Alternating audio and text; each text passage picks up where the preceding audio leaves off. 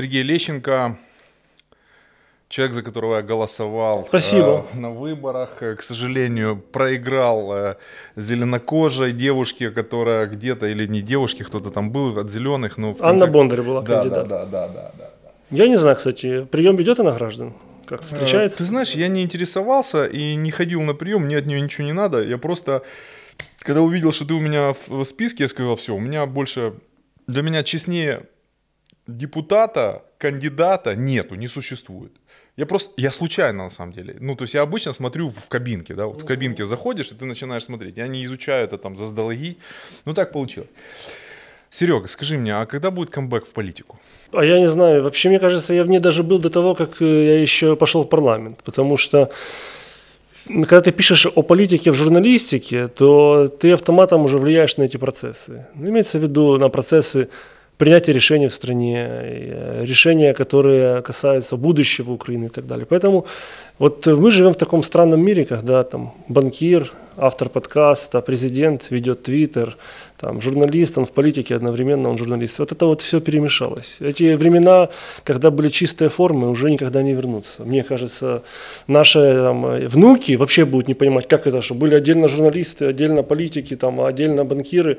Не-не-не, это все вот так вот будет мешаться. И составляющими там, э, э, так называемого института репутации будет не только там, финансовая чистота, но, грубо говоря, там банил ты или не банил на, у себя на Фейсбуке там, или в Ютубе кого-то, или насколько ты был честен, э, общаясь с аудиторией. Поэтому все поменяется. И уже меняется. Мы просто не замечаем этого. А кого ты банишь, кроме тех, э, кроме олигархов, э, там, не знаю, Коломойского? Олигархи ко мне не приходят в комментарии. Я ботов баню. Ботов или людей, которые одинаковые вопросы там, из, из раза в раз э, забрасывают, ну просто засоряют это, это вот ги- гигиена, да, мы, там, мы боремся с коронавирусом, моем руки, ну, тоже так- такой же самый коронавирус, только в социальных сетях, нужно помыть, ну, там не руки, а себе ленту помыть и немножко так ее очищать от, от лишнего, которое Ну, призвано совсем с другой целью это делать. Сейчас тебя боты атакуют, э, обвиняют тебя, что ты главный соросенок в стране. э, А я бы очень хотел, э, потому что э, Сорос, у у него уже почтенный возраст, если бы он меня вписал в свое завещание, думаю, это бы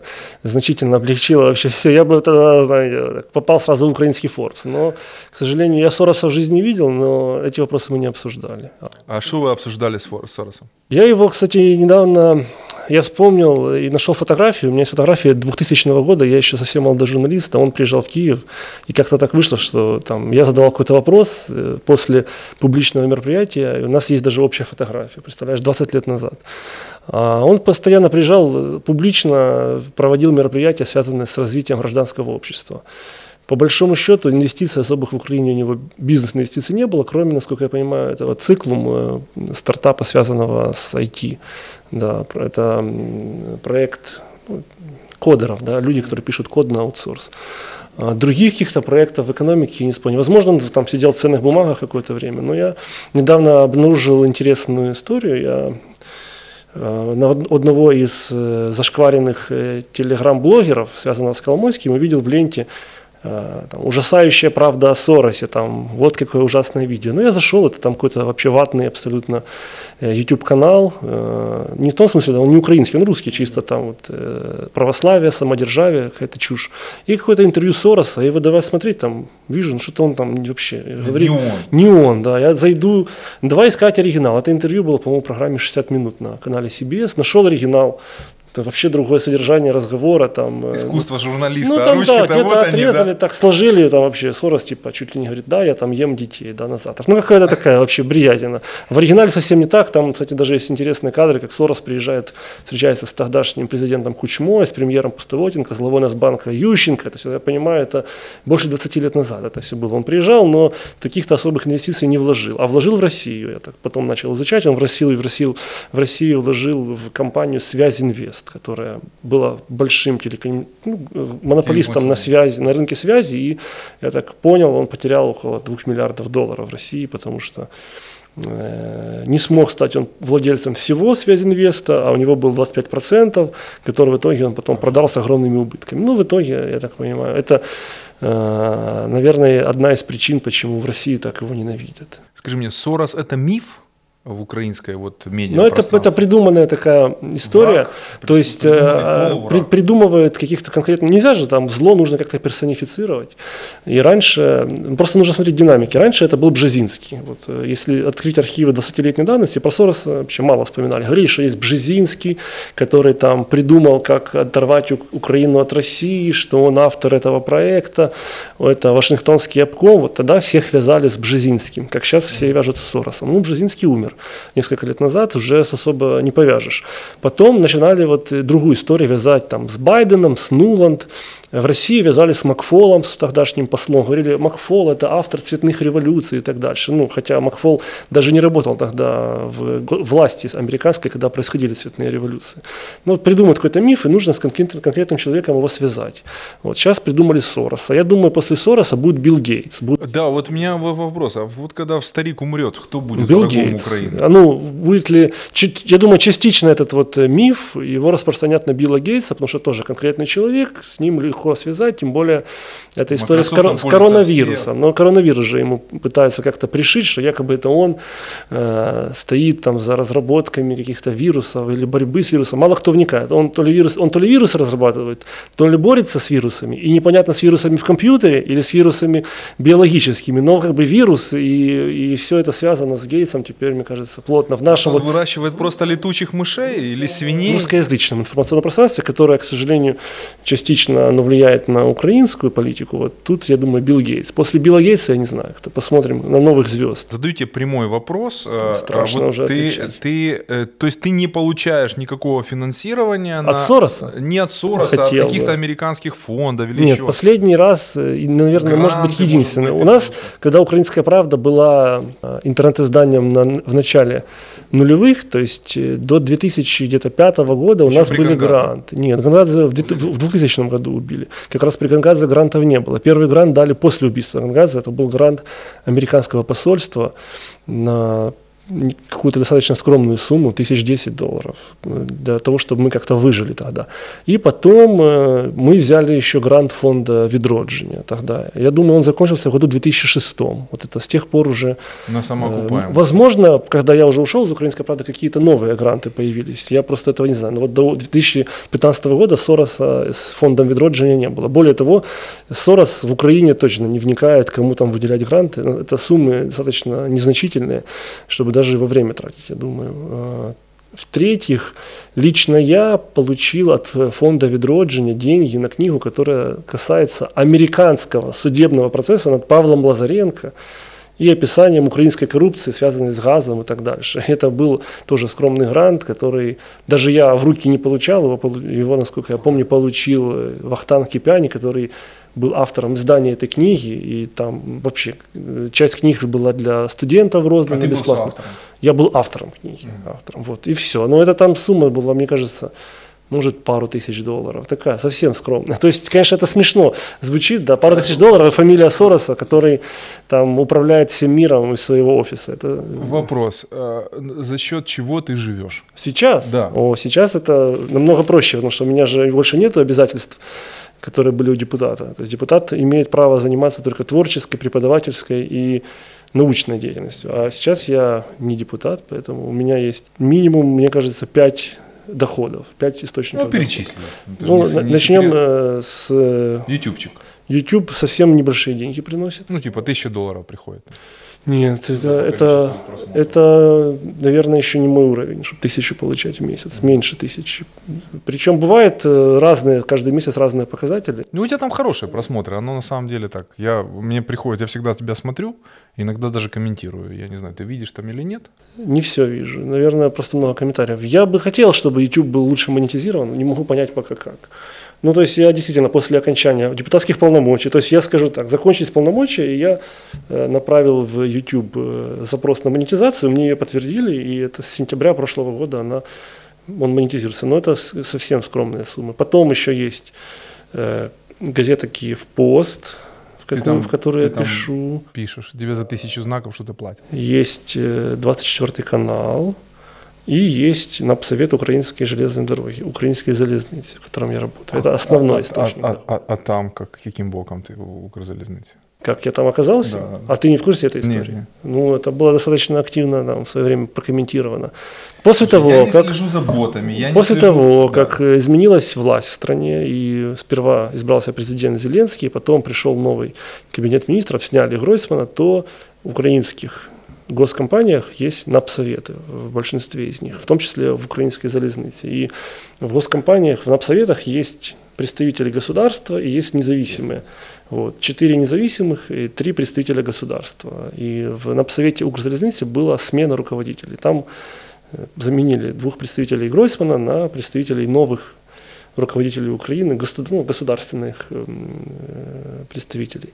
И там был объявлен конкурс, он длился, мне кажется, в ноябре, и были поданы кандидатуры, там был шорт-лист, было, э, например, я был в паре с директором Автодора, поляком Славомиром Новаком, и был отобран я. Э, Сколько там тебе платят? Эта информация уже многократно циркулировала в прессе. Я скажу только, что нужно зайти на сайт агентства на запобегания коррупции НАЗК, и там эта информация Вот это открыто. Конечно, она открыта. Просто дело в том, что я объясню, почему тут такая есть э, тонкое место. В НАПСовете ты не можешь выступать публично с информацией, которая касается НАПСовета, потому что это орган не публичный, он орган и- имеет достаточно ну, там, специальные полномочия, да, и распространяться обо всем, что ты знаешь, или что тебе известно, или что касается НАПСовета, ты не можешь, если только это не согласовано. За- Зачастую от имени НАПСовета выступает глава НАПСовета, это живущий в Лондоне э, турок э, Шевки Аджунер. Вот. э, Он публикует. А сколько ты но времени за- тратишь но, на но, подожди, Напсовет? но вся информация по заработку членов Напсовета, которые представляют государство, она опубликована на сайте НАЗК. Потому что я еще, когда был депутатом, был автором закона о том, чтобы эта информация вся была публичной. Напсовет, он собирается по мере необходимости. Например, вот сегодня у нас, мы закончим интервью, мы специально договорились, что мы его закончим в 4 часа для того, чтобы я после этого участвовал в телефонной конференции, которая будет касаться работы Напсовета. Он касается э, там, текущей ситуации в УЗ, потому- Сколько ты тратишь времени на... ну, в разные дни по-разному. То есть,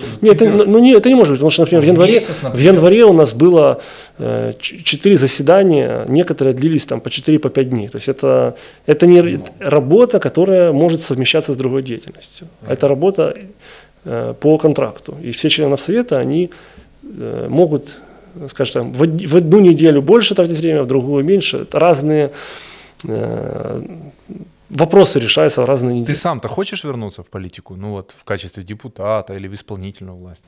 Для меня это спорный вопрос, потому что все-таки поражение на выборах в Киеве для меня было ну, таким хорошим уроком. Я пережил этот этап. Э, Не скажу, что я там был в депрессии, но такой отрезвляющий, и он приводит тебя к лучшему пониманию вообще, как э, избиратель реагирует. И ты иногда понимаешь, что ну, победить на выборах э, это больше иногда творчество, чем дебаты или интеллект и так далее. То есть нужно быть Вывод- узнаваемым вы- выводы, и связанным с каким-то мощным брендом. Ну вот, например, я проиграл кандидату, которая не проводила никакой практически публичной деятельности, она просто шла с брендом «Слуга народа», и в бюллетене, когда люди смотрели, кто от «Слуги», за нее автоматом голосовали. А я провел там около 100 встреч за полтора месяца избирательной кампании, там жил, э, скажем так, от встречи до встречи в этом округе с утра до ночи, ну, э, Неблагодарно это дело. Я скажу не то, что неблагодарно, но это, наверное, особая наука, да, как побеждать в избирательных кампаниях. И если у тебя нет там гречки на десятки миллионов гривен, которые ты раздашь, чтобы тебя просто избрали, то без связи с каким-то мощным брендом у тебя шансов победить У в тех была условиях. связь с Зеленским? У меня связь была, как это сказать, э, виртуальная. То есть мы э, Ну, ты, в принципе, были- поддерживал его. я Я, был не под- хочу я слово поддерж- «подтопил», потому что я сам поддерживал Зеленского. Не, вопрос есть- в другом. Ну, э, избиратель, когда вот даже ты, на твоем примере, ты был прав вначале сказал, когда ты шел на участок, ты даже не знал, кто у тебя кандидат, и ты принимал решение уже в кабинке, Эмоционально. смотрел фамилии и голосовал, правильно? Даже зачастую, скорее всего, ты не знаешь, кто у тебя был депутатом в прошлом созыве. Или в позапрошлом, Да, да? не знаю. Ну, не знаешь, да, потому люди, к сожалению, на это, скажем так, не, я, скажу, закончу. То есть, поэтому э, большинство избирателя принимает решение в кабинке для голосования. А оно принимает решение, не зная, кто эти кандидаты. И поэтому они смотрят, от какой партии, от «Слуги народа», ну, за нее и проголосуем. Вот так и избрали. Слушай, я приехал без 15,8 на избирательный участок, была очередь. Я зашел первым. Ну, это зачастую бывает... В 17 школу. Зачастую бывает, так, кстати, не в городе, а больше вот в селах. Э, на Западной Украине голосуют после обеда, после церкви, например. Если бы ты сейчас преподавал э, курс «Как выиграть на выборах без гречки», э, насколько бы ты был хорошим преподавателем? Капитал, главный капитал в политике – это узнаваемость. Это то, с чего нужно начинать. Если у тебя нет узнаваемости, то иногда даже нет смысла но тебя же часто узнают на улицах? Часто, но этого недостаточно. Мне кажется, украинские граждане знают около 10 фамилий политиков. Вот ты так спросишь прохожего на улице, назовите 10 фамилий, он тебе назовет 10. Из них, я думаю, будет штук 5 из прошлой власти или даже там позапрошлой власти, и 5 из нынешней.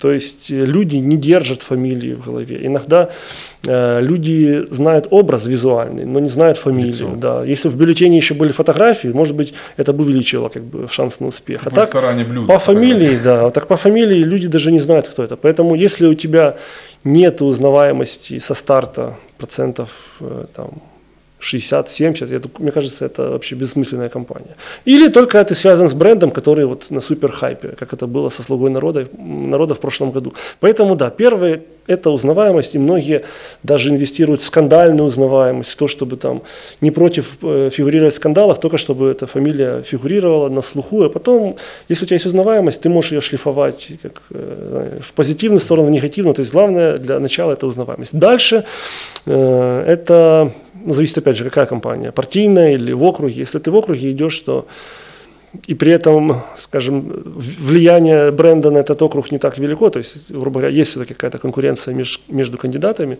то тогда должна быть дворовая компания, то есть от дверей до дверей, от двора до двора пройти округ ногами. Но я такую технологию использовал вот на выборах как раз в 2019 году, но она не сработала из-за того, что доминировала все-таки история бренда. И бренда именно в бюллетене. То есть... А почему тебя не взяли в бренд? В «Слугу народа». Это история, которая идет с апреля-мая 2019 года. Она связана с несколькими составляющими. Первое – то, что «Слуга народа» вообще не брала бывших депутатов.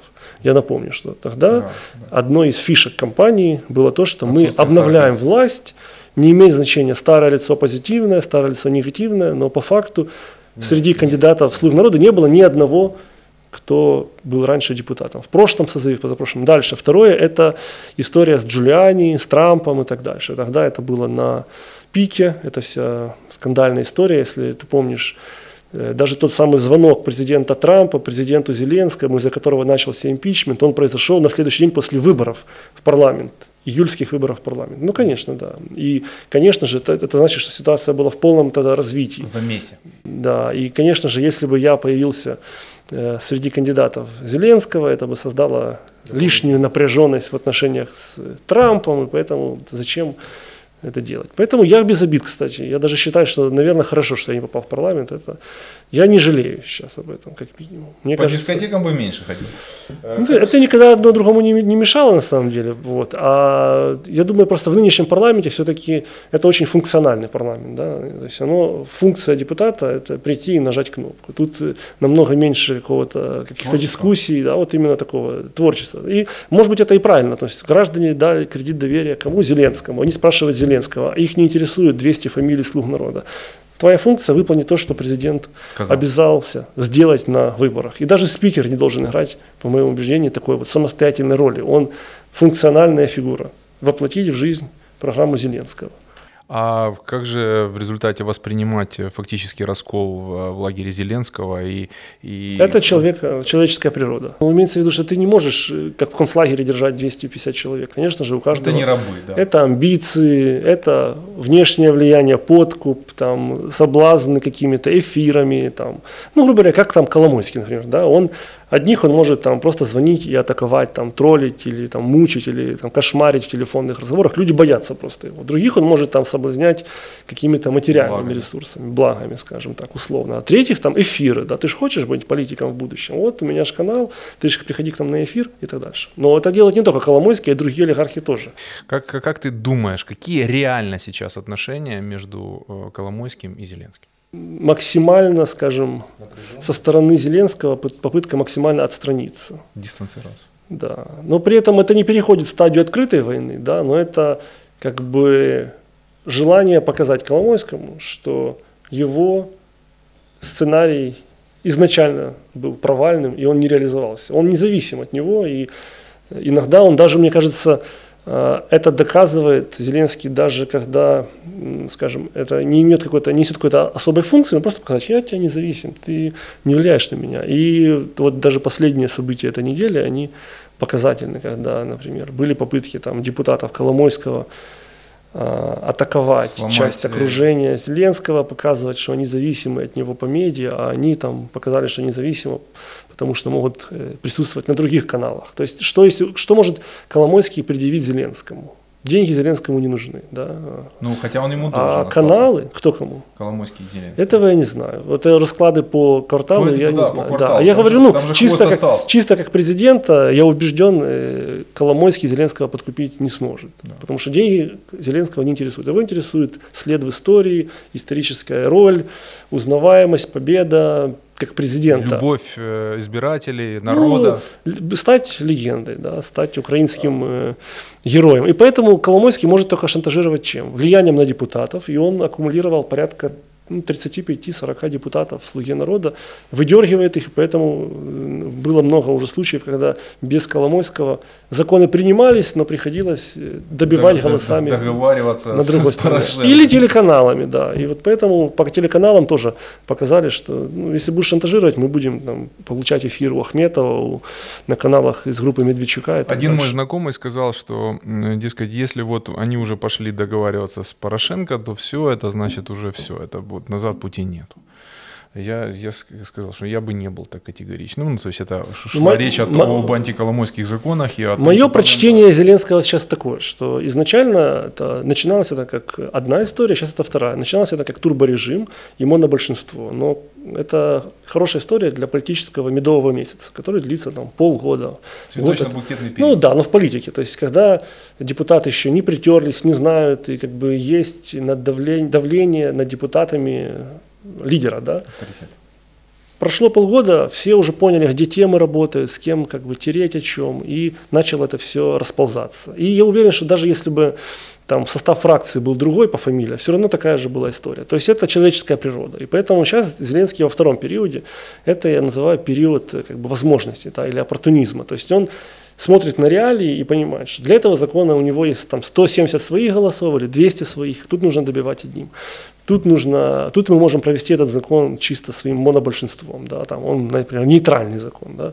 А этот закон противоречит уже другим интересам, тут нам придется договариваться там с голосом или с другой партией. Это напоминает мне модель Кучмы в каком-то смысле, потому что Кучма как президент, у него ведь не было своей партии, и он э, не возглавил э, никакую партию, он избрался тогда как э, красный директор, и всю свою карьеру политическую он маневрировал между группами влияния, у него был костяк там, или НДП там это было, или за еду, потом была такая партия, забыли уже, да. Ну, он всегда маневрировал. У него при власти побывали и руховцы, и националисты, и там бывшие коммунисты, и донецкие, и, донецкие. и днепропетровские, там, и харьковские, все побывали у него. Он там где-то, да, где-то э, добивал там голосами СДПО, где-то голосами Руха. То есть все были у него на банковой, скажем так, э, приняты, об, обласканы, или где-то, ну, наверное, не исключая, что Кучма их и, конечно, терроризировал тоже.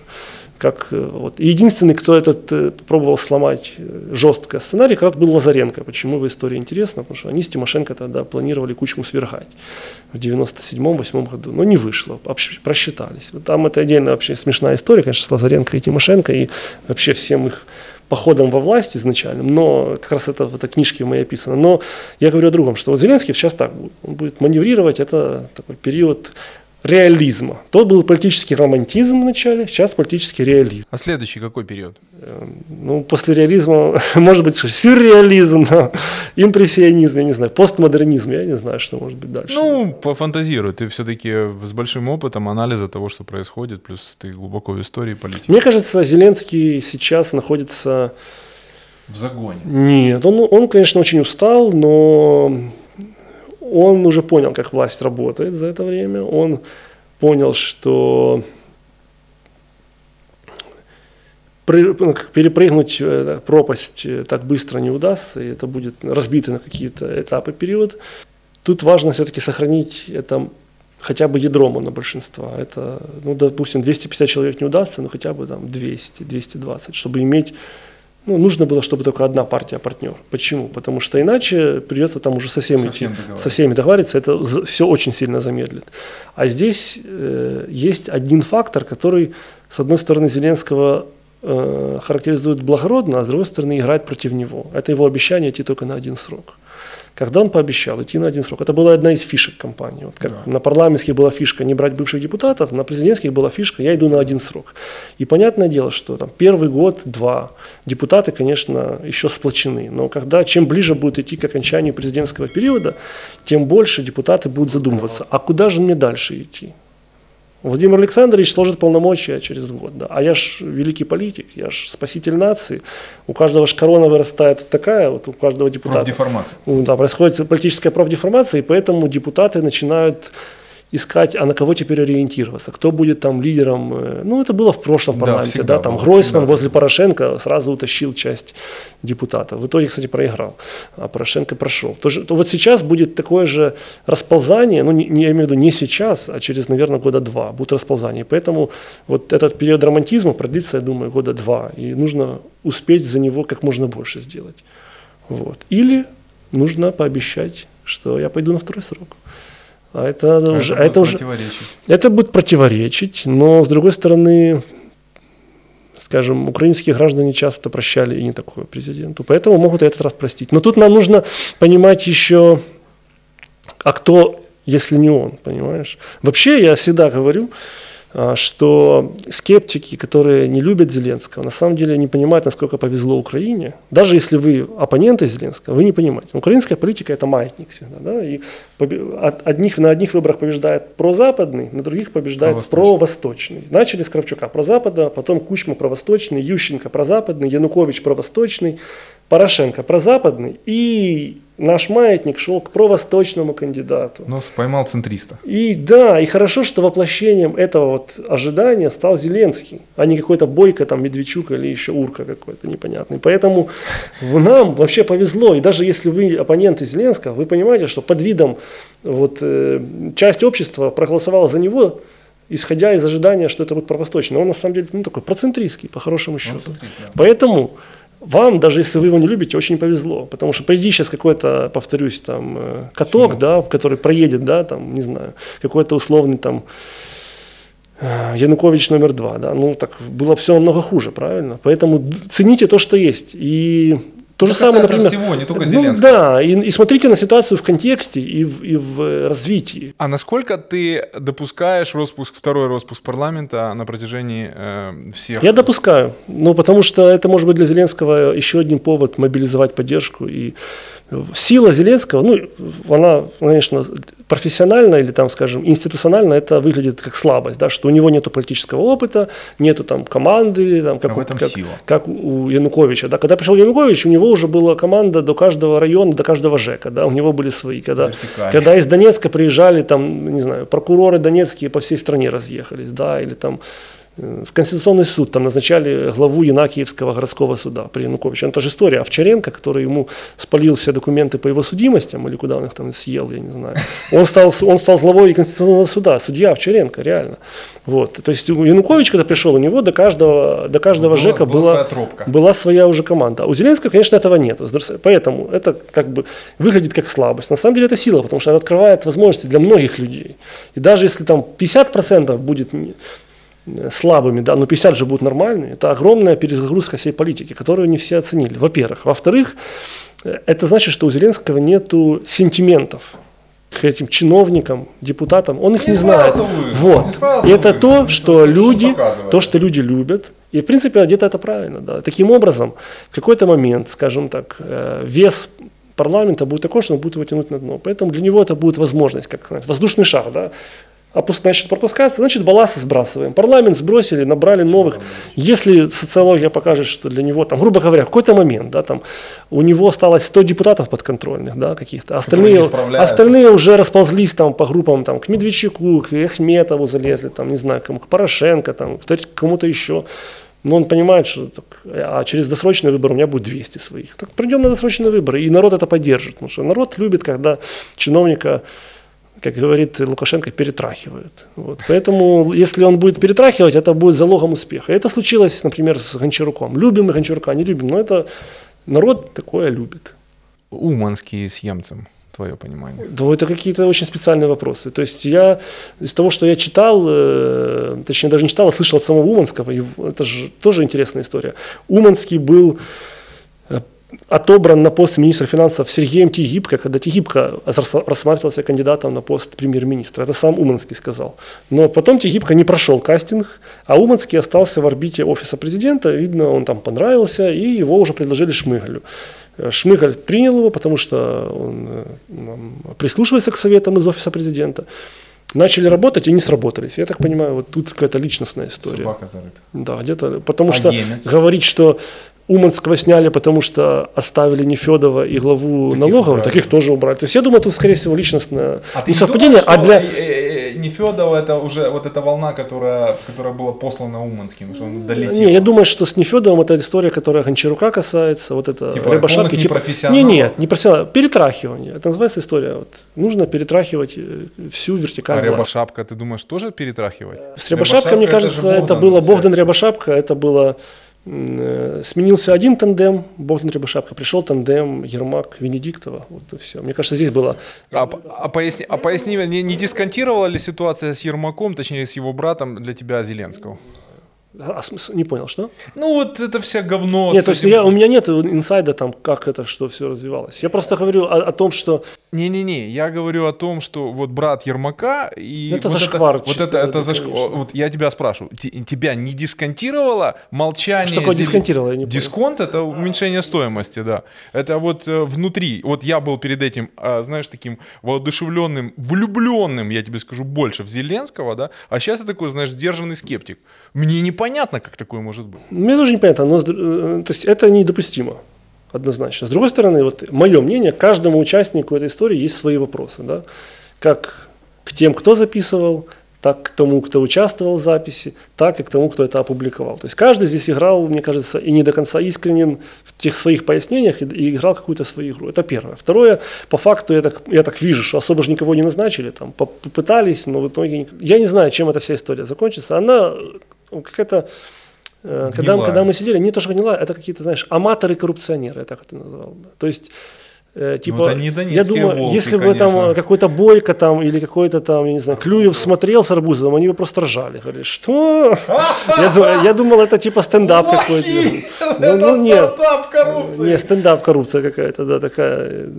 Потому что это ну, не выглядит как серьезная коррупция. Это какое-то такое мне кажется, отсутствие опыта, да, ну, сотни, непонимание. Сотни тысяч долларов, миллионы долларов фигурировали. Они так же... они, они фигурировали, они просто упоминались. Как не, они упоминались, по-моему, они зашли. По-моему, никуда они не, это, не, не потрачены. Просто мне это комментировать не с руки. Почему? Потому что я не понимаю это, глубины контекста, куда это все зашло. Какое это обследствие. Эта история, она мое понимание придерживалась. То есть она была э, в чем-то смодерирована и смоделирована, придерживалась и вбрасывалась в определенный момент. Богдана. Я не думаю, что Богданом. Я думаю, скорее группой Коломойского. Вот. Mm. Возможно, мне, мне кажется, потому что если мы посмотрим на контекст, это вбрасывалось, когда шел закон по Приватбанку когда вот это должно было дестабилизировать корабль. А ты же читал а, закон по Ну, в, в итоге, я скажу, да. я хочу сказать, что по, по Ермаку, чтобы провести черту, чтобы не было так, что сказали, а, типа, Лещенко выгораживает Ермака, я никого не выгораживаю. Я вижу, что история с да каждой нет, стороны... ты топишь за Ермака, я вижу это. Ты, ты видишь, а, да, уже теперь, да. Я, я из Сороса уже в лагерь Ермака перешел. Конечно, Сорос, Ермак, все евреи, там все это Значит, э, я, не, я вижу, что история смоделирована, она плохая, ее нужно расследовать. Э, в итоге, я думаю, что придет к тому, что максимум, что там было, это даже не торговля влиянием, потому что особо и влиять э, младший брат никого, никого не мог. Но это со стороны Зеленского, мне кажется, это был для него это был очень чувствительный удар со стороны. Вот, он почувствовал это как удар, потому что он этого не знал, он этого не ожидал. И я думаю, это еще и произошло тогда, когда он только поменял главу офиса. И выходит, что его толкают его второй раз менять, так это уже какая-то чехарда такая полная, да, там, через месяц менять главой офиса, глав офиса. А, я думаю, он как бы эту, ну, сжав кулаки эту историю прошел, но да, как осадок остался, поэтому посмотрим, чем это все закончится в будущем, но такое это, это было сразу после выборов, скорее всего, такое как бы люди, которые были возле политиков, победивших на выборах, поняли, что они могут тоже где-то что-то добиться в обмен на денежные знаки. Но оно так не сработало. Коля Тищенко. Вот это анекдотическая история, Лешко, там, э, вот это все, это рестораны. Ну, мне, мне кажется, тут несправедливо эта вся история публично освещена. То есть мы раздули из какого-то мелкого зашквара там, историю, которая 4 дня, там, неделю обсмактывает весь... Ну, хедлайнер ну да, ну то есть, во-первых, нужно понимать, что Тищенко и Кличко это конкуренты да, на выборах. И то есть ты думаешь, что Тищенко пойдет на выборы? Я думаю, что Тищенко пойдет на выборы, и я думаю, что его списывать это тоже будет наивно, как списывали Зеленского полтора года назад. Когда говорили, да, никогда в жизни он не победит, и все. Если, ну ты знаешь Колю если Тищенко, Тищенко лично? Ну, есть у меня с ним э, небольшой опыт общения, скажем так, ну, политический. Комментни. Политический. Поэтому мое ощущение, во-первых, я думаю, что он пойдет, во-вторых, я думаю, что он, э, его нельзя недооценивать с точки зрения как конкурента Кличко. Потому что То если... нет Ткаченко, пойдет, пойдет Тищенко. Мое ощущение, да. Ну, а потому... почему Ткаченко отказались от этой истории? Потому что Ткаченко, с одной стороны, ассоциируется с Коломойским, с другой стороны, ассоциируется с Богданом. Сейчас э, другая... Диспозиция. Да, внутри команды. Это первое. Второе, все-таки всенародные выборы, это нужно быть э, экстравертом, в чем-то, возможно, даже ну, Ткаченко интроверт, а нужно быть и экстравертом, и таким, э, ну, я не знаю, рубаха парень, да, типа свой. Я свой парень из народа, я свой немного Коля Саб...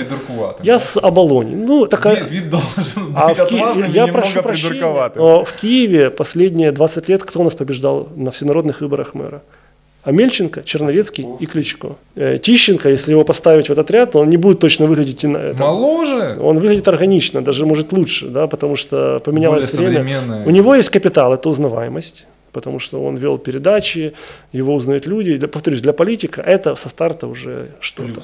Плюс. У него есть бренд «Слуги народа». Если не произойдет никаких серьезных событий до местных выборов, этот бренд сыграет ему как, ну, сразу как э, лифт, он его поднимет. Поэтому дальше мы смотрим на логику столичных выборов. Столичный выбор – это кто выйдет во второй тур. То есть ты же понимаешь, что в первом туре никто не победит. То есть у нас двухтуровые выборы, поэтому если мы рисуем, например, что Тищенко э, с Кличко? Не, ну то... там, например, проходной во второй тур будет 30%, то Тищенко, Кличко проходит, больше никто не проходит. Понятно, двое остается. А дальше По второй Тищенко тур... Большой вопрос. Ну хорошо, давай 20%. У нас в свое время Черновецкий победил, набрав 30% в первом туре. Тогда были однотуровые выборы, но я говорю, что в принципе у нас э, может быть второе место, даже 20% этого хватит. Даже если там 20%. Но ты за кого будешь голосовать, если Тищенко... С, не, подожди, ты меня, ты меня не выводи на, эти, на откровения. Для начала давай разберемся с логикой выборов. Если у нас второй тур, то во втором туре совсем другие законы, чем в первом туре. И поэтому я бы, э, скажем так, не списывал никого со счетов в этом случае. Во-вторых, э, у Кличко есть огромный, ну, кроме сильных сторон, есть слабое, это хозяйство, городское хозяйство, в каком оно состоянии находится я, I'm sorry, но я, пройдя через мажоритарный выбор, скажу, что он находится в плачевном состоянии, в убитейшем состоянии. Я не знаю, если мы выйдем за рамки этого золотого пузыря, да, там, в котором живет 5% столичных жителей, да, которые пишут видеоблоги и поговорим с теми, кто эти блоги смотрит, да, грубо говоря, то есть мы перейдем из категории celebrity в категорию обывателя, то это ужас, тихий кошмар. И наш, к сожалению, Подольский избирательный округ в этом показателен очень, где у тебя протекают трубы. дома, трубы, протекают крыши в домах, в квартиры, затопленные подвалы, разбитые дворы, подъезды, которые ремонтировались последний раз, наверное, при Брежневе. Давай, давай, давай. Ну, я могу, останов... я могу остановись, много остановись, да. остановись. Ну, ну, если ты хочешь скажи, посмотреть скажи, скажи, на виноградаре, ты а, поймешь все. И поэтому... Смотри, я снимал проект «Решаю Нестрат», я объездил, я топал ножками весь город, всю периферию, начиная Троещина, Виноградарь, всю жопу мира я обошел. Не, вот, не надо унижать жителей наших Слушай, да наших это в хорошем массивов. смысле слова. Это же, ну, я сам родился в жопе мира. Это дарница старая. Ну, так я... поэтому, поэтому я к тому говорю, что у Кличко вот этот вот багаж у него, для него это третий термин уже, по сути. Ну, у него первый короткий, это второй, это уже он идет на третий термин. А что ты на третьем термине будешь делать? А что тебе первых двух не хватило? Поэтому, Логично. Поэтому вопросы есть. Я вижу, Кличко сейчас ведет уже кампанию избирательную, ведет брифинги по коронавирусу, снимает видосы там для социальных сетей, стримит. Это как бы понятно, но насколько это сработает, я не знаю, потому что, посмотрев видос, ты выходишь в подъезд, который а выглядит там плохо. Грибок да. А потом ты идешь в лифт, который не работает, а если это 18-этажный дом на Виноградаре, где есть люди с инвалидностью, и он не работает неделями, то возникает вопрос, а зачем мне такой мэр? Потому что мэр это не про брифинги с коронавирусом, а вот про вот это все. Объясни мне феномен э, своих отношений с Константином Ивановичем Григоришиным. Это вообще, конечно, я не ожидал такой вопрос. Ну, мы записывали интервью в 2004 году на Майдане, познакомились и общались. Вот. Но меня, кстати, раньше говорили, я человек Григоришна, потом я стал человеком Сороса. Не-не-не, я, я, далек от характеристик. Я, мне, мне вот, э, какие, у тебя, какую, какие у тебя хэштеги напротив э, э, Константин Иванович Григоришин э, в голове? Умный, ты сказал. Не, он умный, но мне кажется, там вот, если я так могу сказать, идеологически он меня считает э, неправильным, да, там, не знаю, журналистом, политиком, блогером, лидером общества. Ну, он придерживается других взглядов. Ну, лучше его спрашивать. Касается развития там экономики, э, развития э, отношений в обществе. У него есть свое видение, да, у него он в каком-то смысле, ну, э, как визионер, да, у него есть какая-то своя, свое он видение мира, да, и вот он считает, что так будет. Э, я, может быть, и хотел, чтобы так было, но мне кажется, так не будет. А, и плюс он считает, что все-таки там, приоритет должен даваться внутреннему производителю перед конкуренцией рыночной. Вот так вот все-таки нужно это придерживаться. И поэтому, поскольку я вот, э, лоббировал там, может быть, там Прозора систему закупок и так дальше, он считает, что это нанесло ущерб национальным производителям. Я, кстати, ну, скажу, что это дискуссионное для меня тоже. Я могу об этом спорить, потому что я не считаю, что это догма, то, чего придерживаемся мы, что там нужно создавать одинаковые рыночные условия для иностранного и внутреннего. Потому что, насколько я понимаю, в тех же европейских странах, куда мы так стремимся, национальный производитель имеет приоритет над имеет, иностранным. Имеет. Поэтому это вопрос для дискуссии. Fresh News. Э, Бимба, Энергоатом, э, ДТЭК. А ты думаешь, смотри, у нас же это интервью будет висеть потом долго. Думаешь, короткие новости все равно будет интересно обсуждать? Э, смотри, я, я тебе скажу больше, что я сегодня выпустил свой выход у себя на канале по поводу этого всего, да. Я вижу невооруженным глазом несколько таких темников, которые, которые есть. Да, гасят эту тему. Да, гасят, не гасят, но YouTube ты его не остановишь, да, гасят, не гасят это же вот из motherfucker happening. Ну вот, вот что вообще происходит? Как такое может быть? Ну, сейчас? очень быстро это, это производные от политической коррупции, которая действовала в интересах Ахметова практически последних 15-20 лет. Сперва он скупил тепловую генерацию, потом он на тепловой генерации заработал через Роттердам Плюс, потом э, свободные средства были вложены в солнечную генерацию, сейчас э, вся страна заложника. и да. Сейчас как бы двойной, двойной как бы джекпот поддерживает и тепловую, и солнечную в ущерб атомной. И таким образом, ну это, это вот как бы классическая олигархия хрестоматийная, как ее в учебнике можно описать через сто лет. Да? Ну как такое может происходить после всего того социального запроса, который произошел последнее В 2009 время? году Юлия Тимошенко вступила в сговор с Януковичами по поводу Э, раздела власти на 20 лет, вели переговоры, так и ни до чем не договорились, но с Ахметовым произошло потепление, пришел представитель тогда э, кабинета министров и провели доп. эмиссию Днепрэнерго. Это был первый заступ лопаты в строительство этой монополии. Потом при Януковиче Ахметов скупил тепловую генерацию, при Порошенко немножко докупил уже остатки, потом они уже сконструировали схему Роттердам, Роттердам сделали плюс, а потом уже купили солнечную. И, соответственно, Э, мне кажется, ну, это единственный способ, это через сильные антимонопольные органы и... Там тоже э, Ахметова люди сидят. Ну вот мы, ну это классическая олигархия и коррупция. Вот. Ну как это остановить, кроме того, что мы с тобой поговорим, или, или как этому решить? Ну, вот, какое Общественным давлением. Мы, от, уже, от тебя? мы уже сидим... Э, мы... Вот рецепт от тебя. Что с этим делать?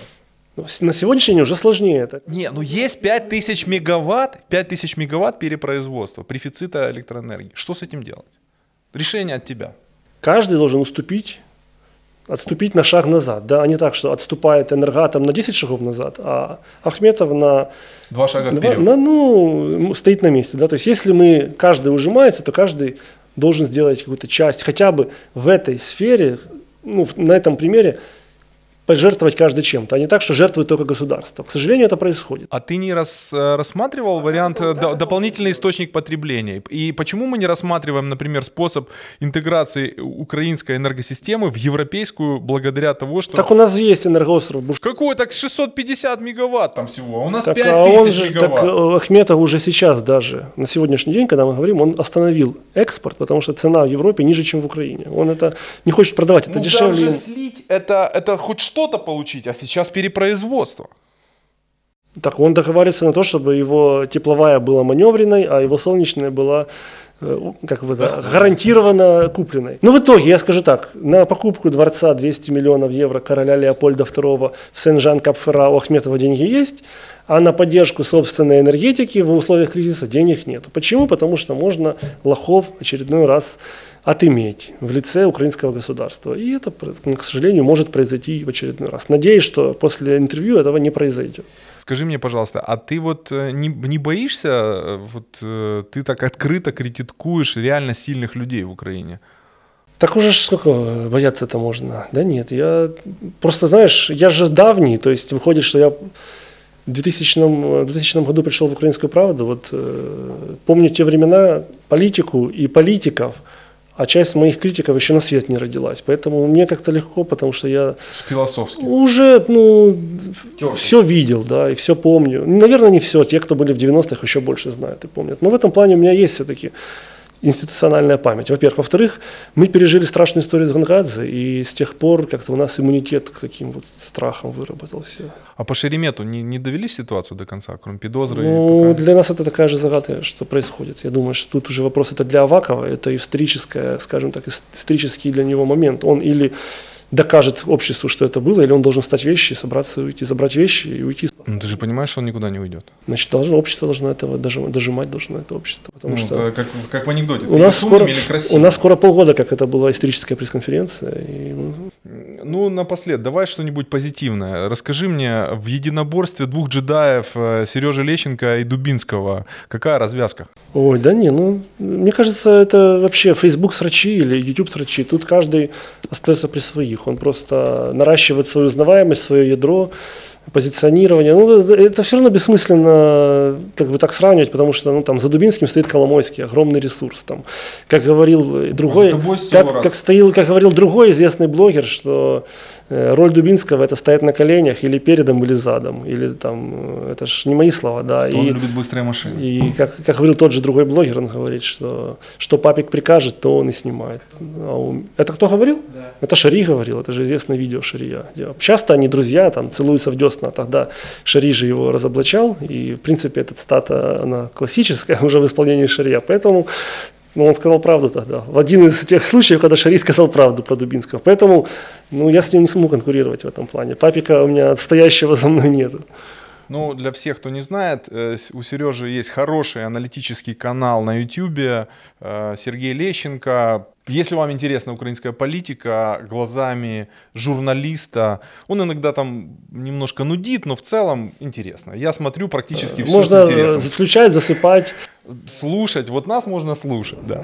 Я просто, скажем так, иду путем мини- минимального сопротивления. То есть Ну я, ты на iPhone снимаешь? я снимаю на iPhone, э, в наушниках сижу и рассказываю. Как... Very easy. Я не понимаю, как работает кухня YouTube. Если у тебя нет миллиона подписчиков, то, мне кажется, вкладываться во все Все остальное... только зависит от тебя. Это Лещенко продакшн, все. Мне кажется, переоценивать YouTube тоже нельзя. Да? Ты можешь быть героем YouTube, а в родном округе тебя могут прокатить, потому что ты не с тем брендом связался. Да? Поэтому ну, безотносительно. Желаю тебе успеха. Спасибо. Да, до свидания. Эта встреча была долгожданной, тяжелой, в смысле тяжелой для организации, но тем не менее мы это сделали. Мы, помните, как Чебурашка? Мы строили, строили, наконец построили.